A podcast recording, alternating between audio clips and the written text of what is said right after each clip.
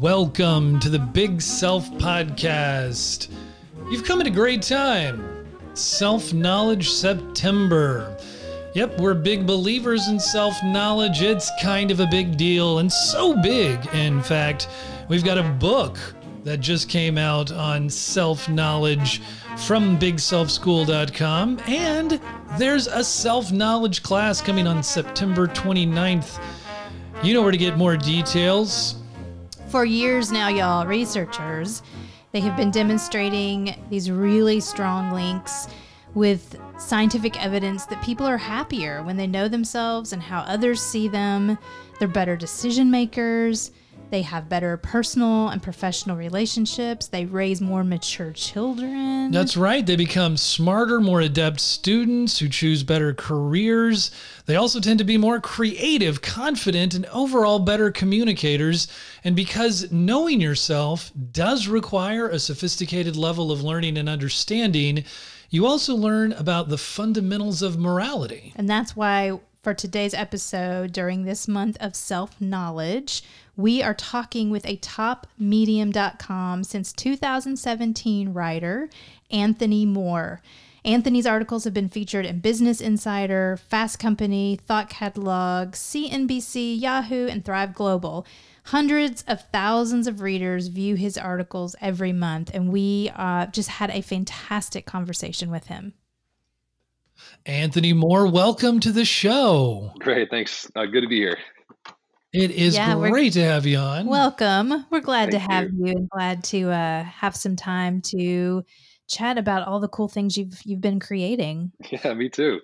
Yeah. Author of What Extraordinary People Know, and you are going to share with the Big Self audience five things that they know uh, related to your book. Uh, you want to just hit us over the head with with the very first one. What do extraordinary people know?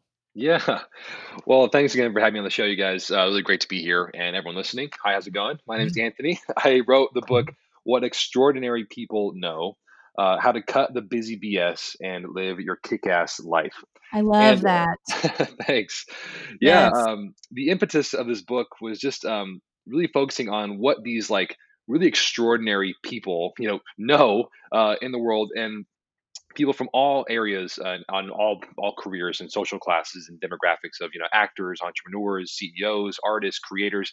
And the extraordinary kind of like section of that that group it's like what do they know and how did they get there? What are their mindsets their behaviors their mm-hmm. habits? And uh if you study these people, if you read their autobiographies, you know, interviews, transcripts, and I just kind of poured over like, what do these people know? Like, what makes them different? You actually start to see mm, some yeah. pretty striking um, similarities and themes, and that's what the book is about. And so, um, there's so many things that you know this this group of people knows and does, and it's really specific. And I encourage everyone here to you know study the greats, especially in your craft. Yeah. You know, like if you're a writer or a podcaster or a painter or a whatever, study the extraordinary people because you're going to see what they do and how you can model that. Um, but really, yeah. where things start out is uh, they understand how to really maximize their time and uh, mm-hmm. really condense their time so they can live a lot of life in uh, kind of like an average amount of time and they can do a lot. And you you see that all the greats have put in a huge body of work, and they've done that by like knowing how to use every single one of their hours for either really hyper focused deep work and like putting in the reps, but also really knowing how to rest and recharge. Um, mm-hmm. So for me, I that would be my big question: How do you recharge yeah. when you're maximizing all the time? right. Uh, well, a great book on that is uh, Anders Ericsson's book, Peak: The New Science of Expertise, and he talks about you know deep work and deliberate practice and lots of you know kind of like technical terms, but the core of that is like how do you uh, become a master? How do you become an expert uh, quickly and optimally? And uh, one of his biggest um, like one of the biggest lessons I learned from that book was this a short line. He said that 100% when you're on and 100% when you're off. Mm-hmm. Now, what we have seen, like my team, like just, just studying people and reading books like uh, Good to Great by Jim Collins, and kind of like the difference of ordinary, extraordinary, average versus you know like this this this higher stack of people. what we're seeing is that a lot of mm-hmm. people are kind of at this like constant level of always being on you know with their relationships and with their work and uh, even on their downtime they're like kind of thinking about email and about meetings and schedules and like things to do uh, and they're never really off and when you're kind of in this constant state of like you know cat like readiness you know e- even to a small extent that's exhausting uh, and you're never really resting and oftentimes in order to compensate with a high level of stress uh, you do things like you drink a lot of coffee or you might go to like alcohol or recreational drugs to like come down and that just adds to like your um, low level of sleep and low level of, of nutrition and, and like everything kind of comes down when you're at mm-hmm. this constant state of, of, of readiness even when you don't have to be Whereas if you focus on these extraordinary people who are just doing incredible amounts of work, like you know the the the Beyonces and the Barack Obamas and the LeBron James, like that level of productivity, you see that they actually are really, really good at recharging and totally um, turning it off. Uh, there was a, a, great quote in this Michael Jordan documentary called The Last Dance. I just finished it.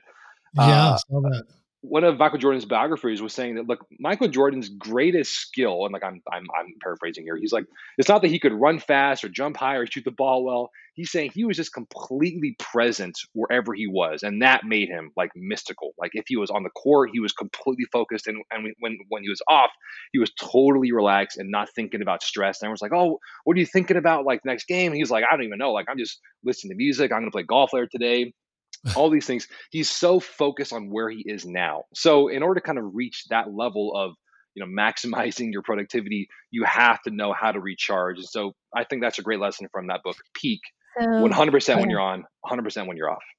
That, like, let's just stop here for a minute. so that was a I'm mouthful. Listening, I'm listening to you. I'm I'm nodding my head. Yeah. I'm like intellectually, I'm so there with you. And I too write and talk about this and how important it is to have like sustainability that kind of undergirds our work. Mm. But oh my gosh, it is so hard in practice. Yeah. Like mm. this is something This one is for me too. I think I'll struggle with probably for the rest of my life. So, and I'm reading um rereading Tim Ferriss's 4-hour work week right yeah. now. Mm. And um, and he, you know, he talks about that a lot too. And you know, his end game is about recharging through travel Mm. And so he really wants to maximize his time working so that he can have all this time off. And I'm I'm listening and I'm like, well, like I would just want to use my time to write a book or use my mm. time to come up with another project. Like it's really, really hard for me to um, practice it, even though I agree with it. So, like, what would you say to that? Some someone like me who's probably, you know, a lot of a lot of our listeners, I think, get that how how mm-hmm. difficult it is to lay stuff down. So what what did you learn about the extraordinary people? Like how did they get there and how did they become so focused and present? Mm. Well, first, Shelley, I totally relate with you. I'm the same way, you know. So I'm saying these things and reading these things or writing a book about it, and I have the hardest time coming down. Like uh, yeah. I'm just up at night with my newborn daughter. I'm I'm thinking about work and I'm thinking about emails, yeah. and you know, that's that that describes me too. Um, one lesson that really helped me, and I think a lot of these listeners here, like if you're someone who also feels like you can't turn it off, it's hard to do that. Um, a great book that is pretty popular nowadays is Deep Work by Cal Newport. Mm-hmm. And in that book, he said that um, he was the same way and just you know, like really focusing on like strong work every day, but also recharging in the evenings. And he was saying for him, he started this this ritual where once he was done with his work for the day, he would uh, actually verbally say the words out loud shut down complete and like that was just like nice. this like weird cue for him that kind of became a ritual of like hey i'm done now and once he said that like there, were there was there was very strict rules like no work no thinking about work no like side hustle stuff just just you're, you're mm-hmm. totally shut down and after a while like a few weeks of doing that it just kind of like became this this conditioner to his brain saying hey like we're done and uh, that just kind of like sorted things out between the work phase and the rest phase. So I started doing that too, and uh, I still kind of do that around 5 p.m. most of my days, where it's like, hey, shut down complete, I'm done, because I could work yeah. all evening, and I have, and I like to sometimes, but you know, I want to spend time with my family and and and just rest because I know that if I can't have the energy for tomorrow, it's not going to work. So that's yeah. just one small lesson to help me where it's like if you can start having this this mental cue saying, "Hey, we're done." And you can have your own verbal phrase or like, you know, you could I've like heard people like who uh, wear rubber bands on their wrist and they, and they flick them once they're done. You know, self-flagellation. So yeah, some kind of like mental cue, physical cue, saying, "Hey, we're done now." That's going to really kind of help you get into a routine, separating work from rest. Yeah. That you know, as you're saying that, um, it remind you mentioned uh, Jim Collins' Good to Great, and I think he talks about the those uh, twenty Xers or something, and mm. it's that they're just con- super consistent for a super long period of time. Mm. So they ne- even if they had the energy to go for you know 10 hours of work they still they're just going to do that eight and they're going to be mm. super super consistent i thought that was interesting yeah definitely in um i think Steven Pressfield's book uh, the war of art he was talking yeah. about consistency and he was saying i forget the, the exact quote something like um, consistency cre- like creates physiological energy spikes which means mm-hmm. like if you do something at one time during the day your brain and body are going to start really focusing on that time every single day so if you're consistent you can enter these flow states where you're just doing a ton of great work and then you can like rest easier. So once you can kind of tell your body what to do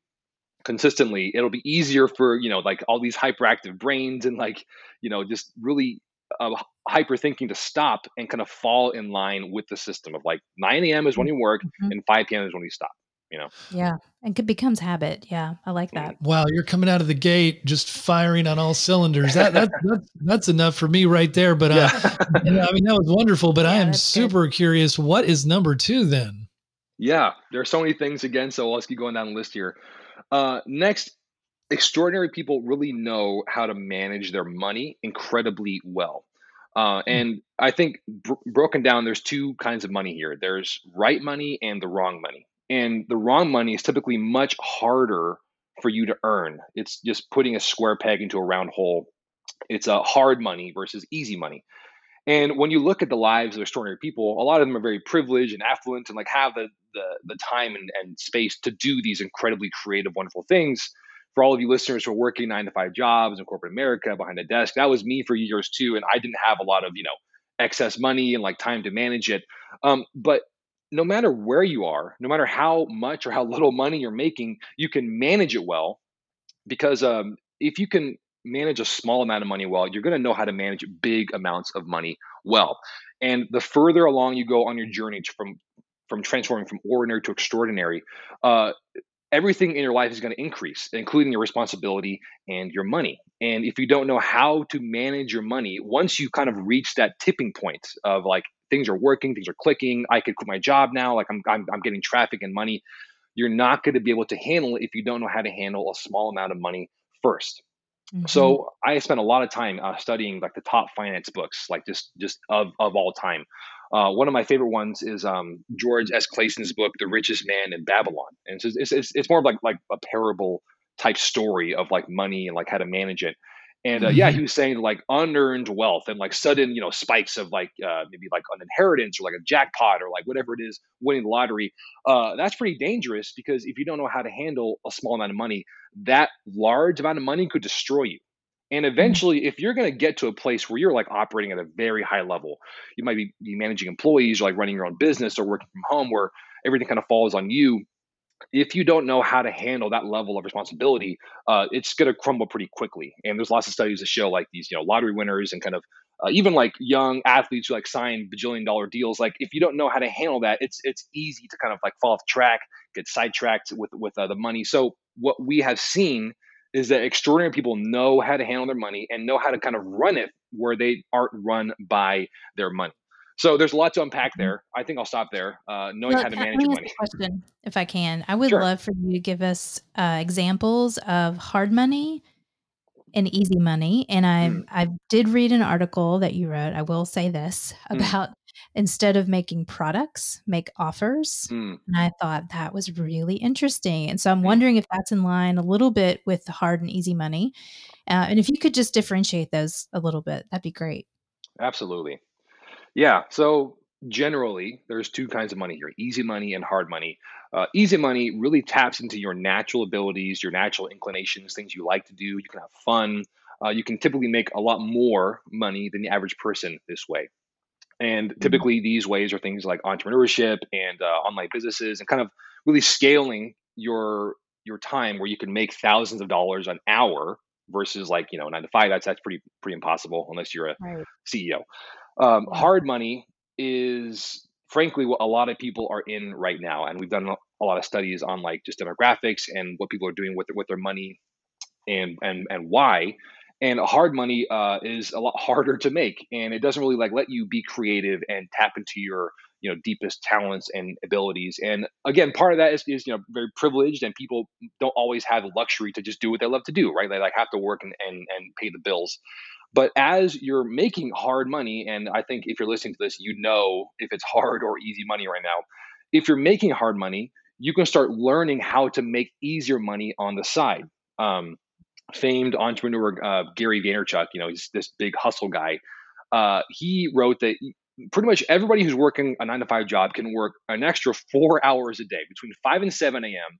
and 7 and 9 p.m. That, that kind of goes around like dinner time and commutes, and it will take some sacrifice. But if you can work that time to create some easy money, uh, over time, that could be really beneficial. And that's what I did. I was working in telemarketing for years. It was horrible. But around my day job, I was working on building easy money. For me, that was like writing a book where I can kind of sell that infinitely, mm-hmm. or making an, an online course again, infinitely scalable. I just need people to like keep buying and buying and buying it. Um, so for me, I want to really make as much easy money as I can because again, it's easy, it's fun. I can kind of take a break. Whereas hard money, it's like that was just my old corporate job where I was like begging for a two percent raise every year, fighting for like vacation time and like just working from home. Um, there's a big difference there, and we can unpack that. But for me, mm-hmm. I live my life trying to focus on making easier money because I can kind of express myself better, help more people, and uh, really spread spread my message way more than I could working in the constrictions of a hard money environment. Mm-hmm. Yeah, that's um that's kind of the don't quit your day job me- message as well. Mm. Um, have a little side hustle. Yeah, I yeah. love the the emphasis of alignment that you're talking about because I think it does start there. Uh, like, what am I uniquely called to do that is is fun, really. I mean, gives me energy. Though that's look, if we listen to that and kind of follow that thread a little bit, then you you do kind of start to get a picture of what this easy money path could look like. Where I think people get really tripped up is they use money as the barrier for why they cannot do it. So a lot of people that are, you know, the golden handcuffs, they're shackled to a lifestyle, they have kids that are you know they've saved they're saving for college um, so there's so many reasons i think that uh, this at least my dilemma i think mm. with coaching folks and even in my own life like that's such a pragmatic barrier for a lot of us so to think about starting with alignment if you can start there then maybe it doesn't feel like a hustle maybe it feels like okay i'm going to spend a few hours on saturday doing this because it's it's meaningful um, and that gets me closer and closer to confronting this barrier that I believe the money is creating. Mm. If that makes sense. It does. Yeah.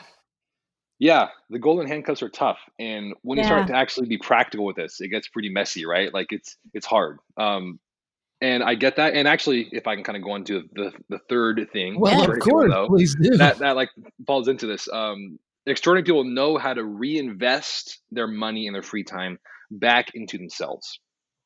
So hmm. uh, I've been coaching a lot of um, writers for past couple years now, like over a hundred of them, um, like one-on-one phone call, like we really setting up their business. And most of them, are pretty much all of them, are not coming from a place where they can quit their job yet. They're like new, they're hmm. working nine to five jobs or part-time jobs, wanting to kind of be like me or like other writers that are working from home, uh, kind of their own boss. And like, how do I do that? and it takes a while right and so I've, I've, I've been coaching them and helping them to reinvest this time like this you know 5 a.m to 7 a.m mm-hmm. slot or like evening slot or saturdays reinvest that back into yourself and your business because that's what it's going to take to actually get to this this point b from from where you're point a. Um, yep. so a lot of people with their free time like again they're kind of at this really high level stress most of the, the of like the, like the day the week. There's some level of stress there and their free time they just want to go home and binge on netflix and drink beer and have pizza which is what, exactly what like i did for years because it was just so hard to maintain that right? So we're like we're just kind of cleaning up your life uh, condensing things and, and making things more organized because when you can work well and you can rest well you have more time mentally to reinvest and and you don't yes. feel so desperate to just you know sleep in and like have every single minute back with like just binging and like numbing yourself. So once you're in a place where you yeah. can reinvest into yourself, uh, that's when you need to start radically changing how you spend your money from things like you know trinkets and gadgets and like the latest smartphones, whatever. Sacrifice that, and those things are fun.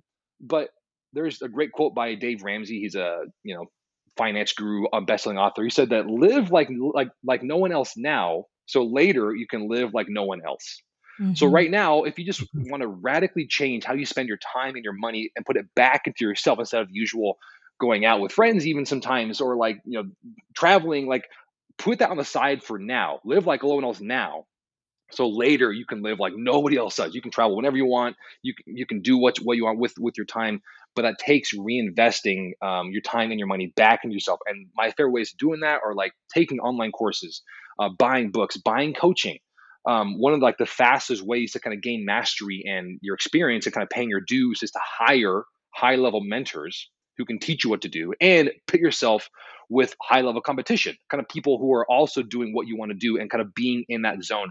So you can earn your way into there by like, you know, networking and meeting people or just buy your way in again mm. reinvesting like money you like might have spent on a nice tv or wh- whatever it is back into yourself and the mm-hmm. more you mm-hmm. can do that over and over that creates huge compound interest where you can be just just be learning things at like 10 times faster and more fully than the average person who's just kind of doing it casually so if you mm-hmm. if you know how to reinvest that that's going to be a huge yeah. difference maker yeah, and this is all about um, the word clarity came up for me as you were talking values. So I don't think this actually.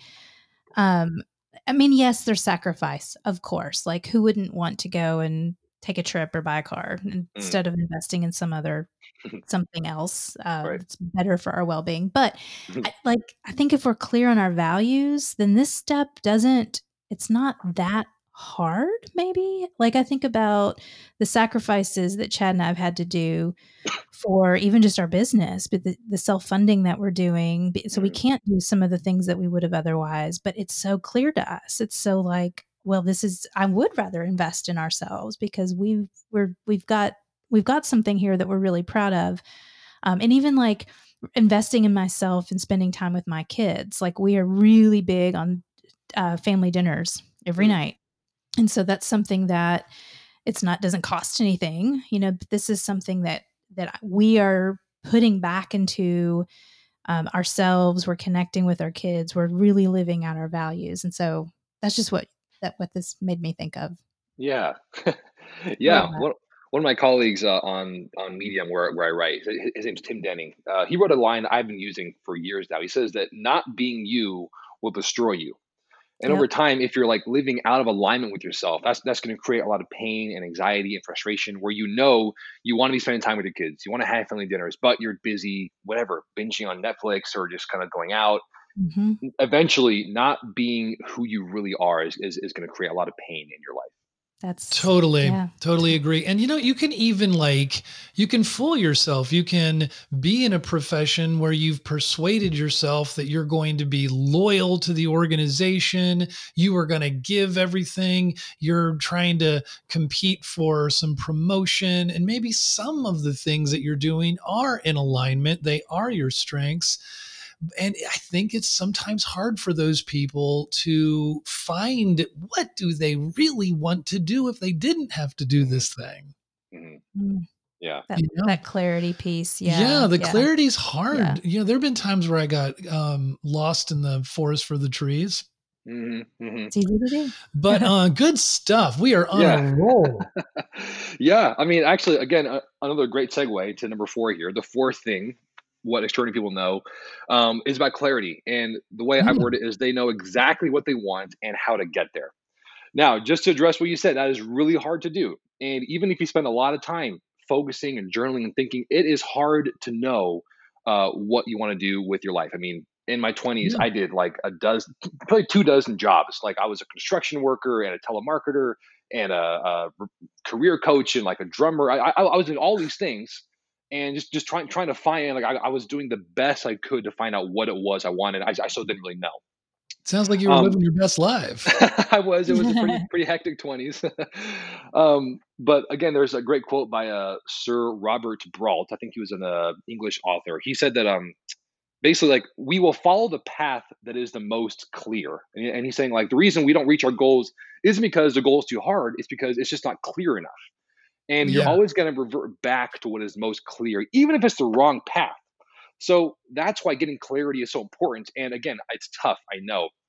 Um, one thing I've done for me that's really helped, helped me gain clarity with who I want to be and what I want to do, even like what kind of writer do I want to be, what kind of father, what kind of husband, what kind of friend, uh, is just asking myself why over and over and over again. So if I have like a one line goal here, like I want to quit my job and be a writer, I just keep asking myself why until I get to a, like a bedrock of like really strong emotion behind that. Because once you like connect your clarity to emotion, that's where the things really kind of start opening up and and you like get really big clarity on on bigger things. So for instance, uh, for me, I wanted to quit my job, be a writer, and I was like, why? And I was like, well, I don't like working for someone else, and I want to be my own boss. And it's like, why? And I was just just getting closer and closer to emotions. Like, well, I feel like I can't express myself when there's a boss here, and I feel like they're limiting me, and I I hate how I feel. It's like why? Like I just just asking yourself over and over.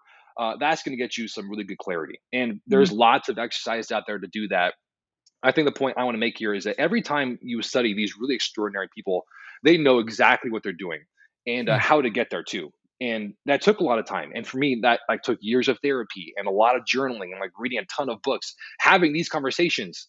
Um, also just experimenting. Like, do I want to be a construction worker? Do I want to be a career coach? Do I want to be a drummer? And like, I kind of figured out no, but I'm getting closer. You know, um, yeah for me, action created clarity for me yeah. because before I was just like yeah. thinking like, well, what should I do? It's like I don't know. Let's try this thing, and it's like okay, that was that was not the right idea, but action will create motivation and clarity over time. So I tell people who are stuck, hey, do something, do anything.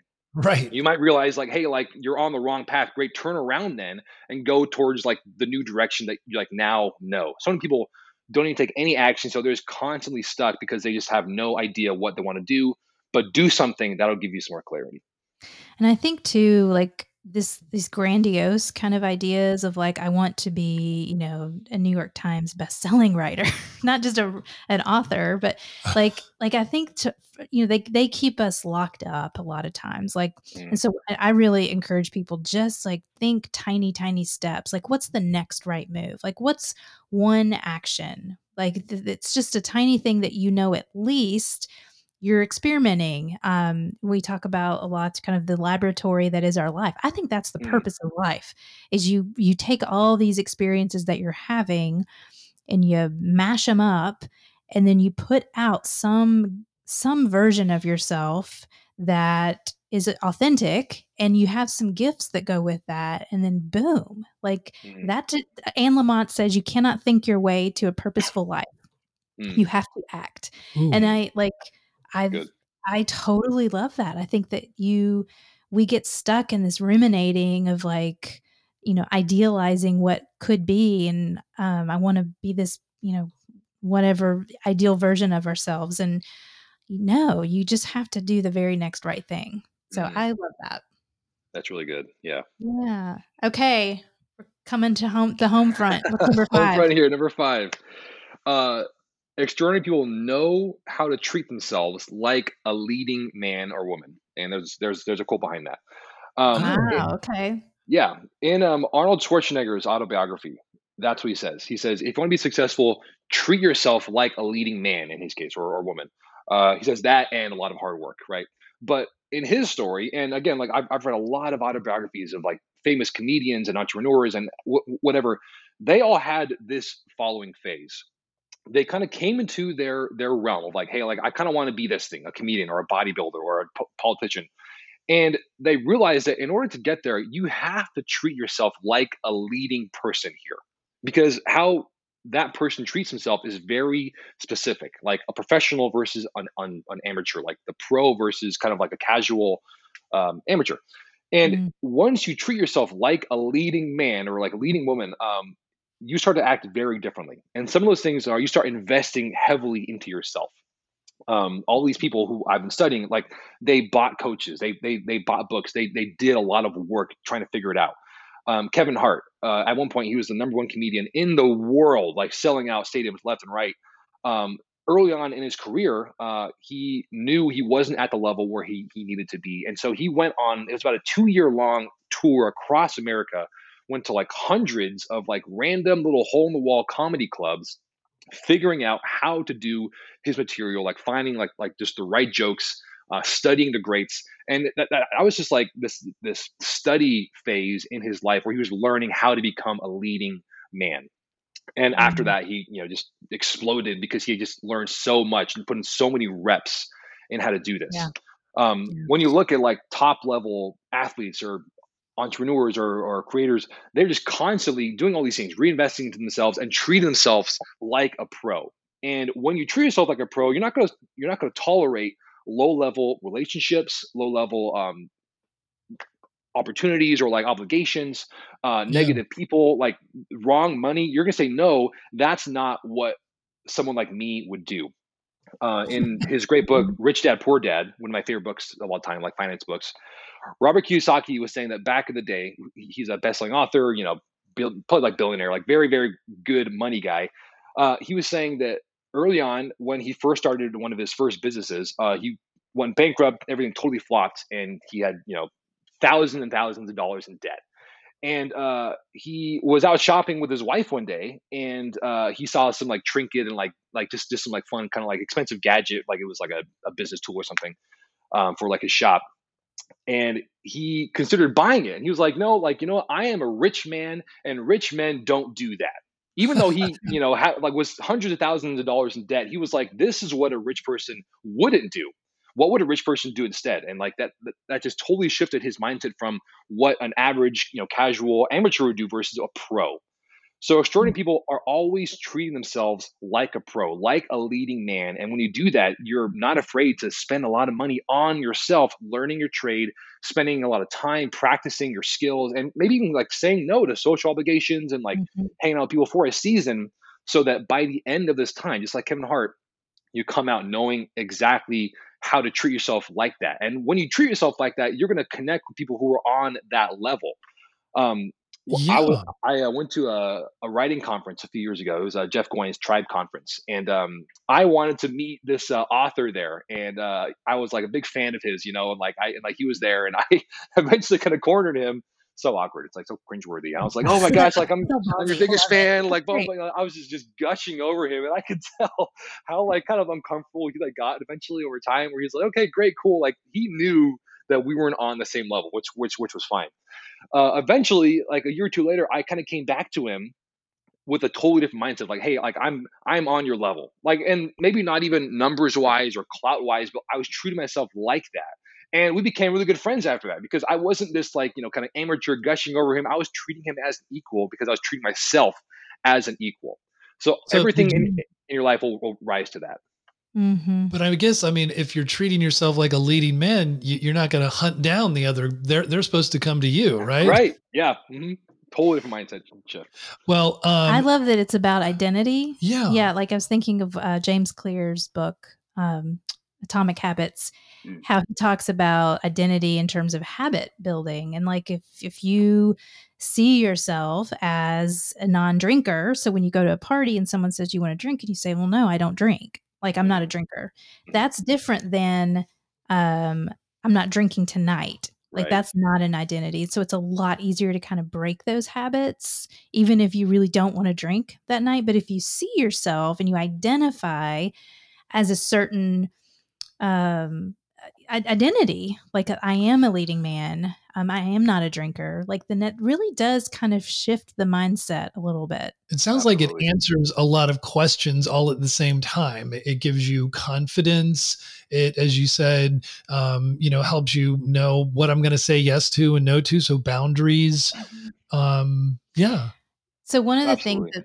i'm like have always wanted to write and chad knows this about me i have um, never really done it. I've literally wanted to write a book, I think for what, 15 years? Yeah, something. For, you've been talking about it in earnest for 15. Yeah. yeah. And it's interesting. So, and I still want to, and I still will at some point.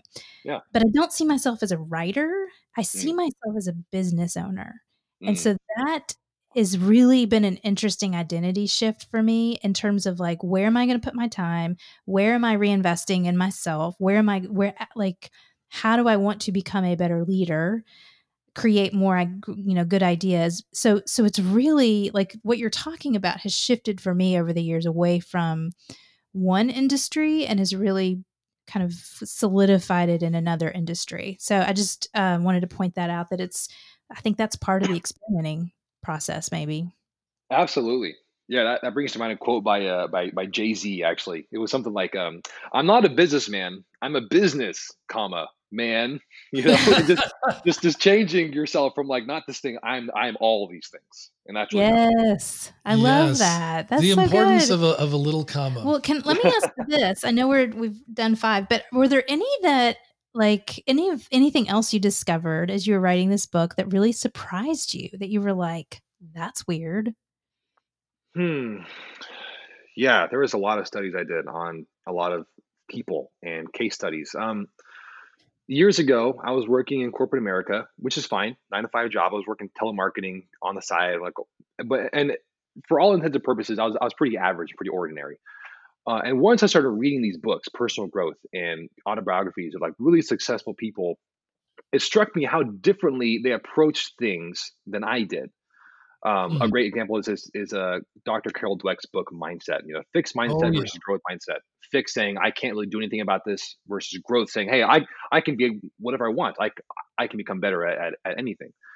And for me, one of the biggest obstacles for me was my obstacles. Uh, I had a lot mm-hmm. of like mm-hmm. emotional baggage and and issues and history with um addiction and like family stuff and for so many years, guys, I thought that was that was it for me. Like that was my ceiling, where it's like, hey, like you just just horrible stuff. Like when I get married, I'm gonna have to deal with these things. Like I'm never gonna be able to fix them. Or like ten years now, I'm I'm still working at this horrible job. Like even though I know I'm still gonna want to be a writer, like that was the mindset for me. And when you read these books and uh, like interviews of of these really successful, extraordinary people, you see that they were in that place too but mm instead of of seeing these weaknesses and and pitfalls as as like a like like a wall, they actually didn't just overcome them, but they actually used them to their strength. Um, there's a great book, one of, one of my favorite books of all time, Ryan Holiday's book, "The Obstacle Is the Way." I like that and, one. Yeah, I read yeah, that recently. It like shifts just from like this is a wall to like this is actually like the fuel itself. And I just changed everything for me when, when I realized, hey, like these obstacles aren't just a wall, like they're actually like like the key forward for me. So it's like, hey, if I have emotional baggage, like use that in therapy, and like I use that all the time in in my writing. Like I mm-hmm. grew up with um a stutter, like I, I was a big stutterer and stammerer, and I when I went to speech therapy, it was really awkward, and I was bullied for my whatever. I use that story all the time now, and I've gotten dozens and dozens of people saying, "Hey, I stutter too. Like, how did that help you? Like, how how did you change that?" Like that was just like one off story for me. Mm-hmm. I was using this emotional issue as the fuel itself. So for me, mm. it's like not just enough to see it like as a wall to overcome, actually using your obstacles just like these people did. They use them to propel themselves into like the stratosphere where people would either not do anything or just use their obstacles as as a wall to overcome. No, actually use that as the fuel itself. And Ryan Holiday uh, famously uh, quit, dropped out of college, and uh, went to mentor with uh, the pretty famous author Robert, Robert Greene. Greene. Yeah. Mm-hmm. Um, so that that's your number three right there, right? Reinvested in himself. Yeah. Mm-hmm. Yeah. um, this together. is just such great stuff, Anthony. Um, you have, I think, given us um, well, for sure, a lot to think about, but it's self knowledge September, and you've given us stuff that touches on through knowing ourselves, success, mindsets. Yeah, and I think values. What I want to just you know point out to everybody um, is there there is a bit of a path here that I think Anthony's laying out for us, which I really love, and I think hmm. it there it there's a lot about clarity.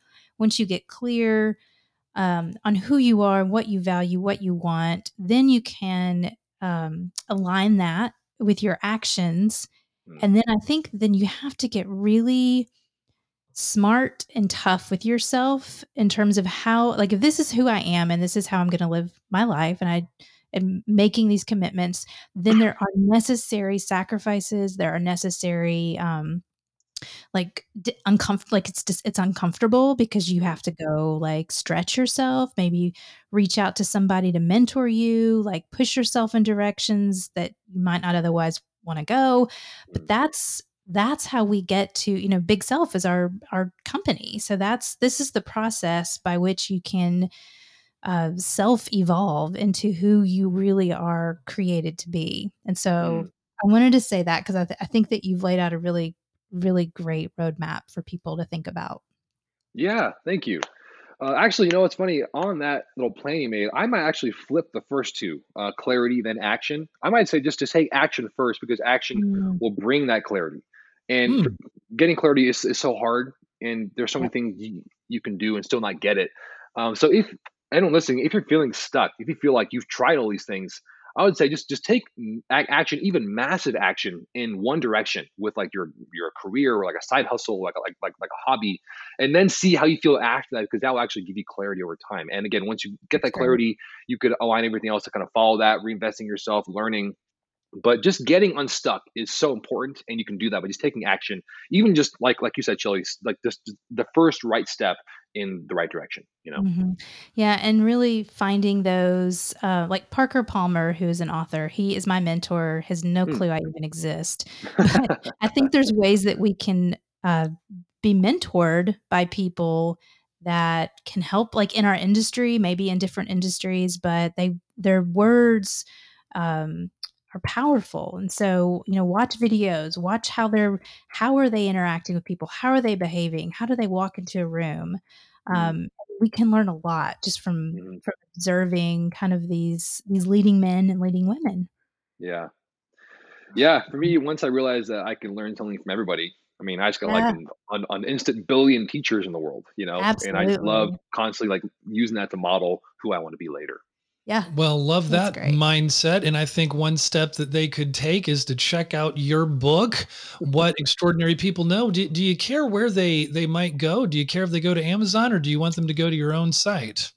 no you can buy it wherever books are sold barnes and noble you know um, book reads but i would say amazon's probably the easiest because Mhm. most people have the prime two day shippings but uh, yeah you can get it anywhere but I would, I would say amazon is probably the easiest for anyone who wants to get it pretty quickly How do they reach out to find out more about you, Anthony? You can just go to my blog it's just anthonymoore.co co and it has all Mhm. of my content there courses uh, interviews everything is on my website anthonymoore.co Awesome. Well, thanks for sharing your knowledge and wisdom with the Big Self audience. It has been an honor and a privilege to have you on. I do a lot of podcasts, you guys, and I I feel fired up on this one. Like this is just a really fun one for me. So thanks so much for having me, everyone yes, thank you listening. I hope I didn't talk too fast for you. So it was great to be here. No, great. No, Loved it. I uh, we we I we were taking copious amounts of notes. I was like, okay, these five right here, we've got to highlight those and put them all over Uh, social media. Um, no, this is great. This is so good. I love your brain. Uh, I love how you think about things. You have this really practical but yet aspirational way that you uh, talk and inspire people. And I think your work is, Thank is you. really powerful and it's affecting and changing lives. So thank, Thank you you very much. Yeah, of course. Thank you. You take care. Okay, you guys too. Okay. Thank you for tuning in to the Big Self Podcast. If you'd like to learn more about us, join the community on Facebook at the Big Self Society. You can find us at big underscore self on Twitter, and we are also at the Big Self Society on Medium, where we feature and curate content on topics ranging from psychology to creativity and productivity. We'd love to hear from you. What show made an impact on your thinking, your habits, your decision making, or anything else? And anyone you'd like us to reach out to and have on the show, let us know.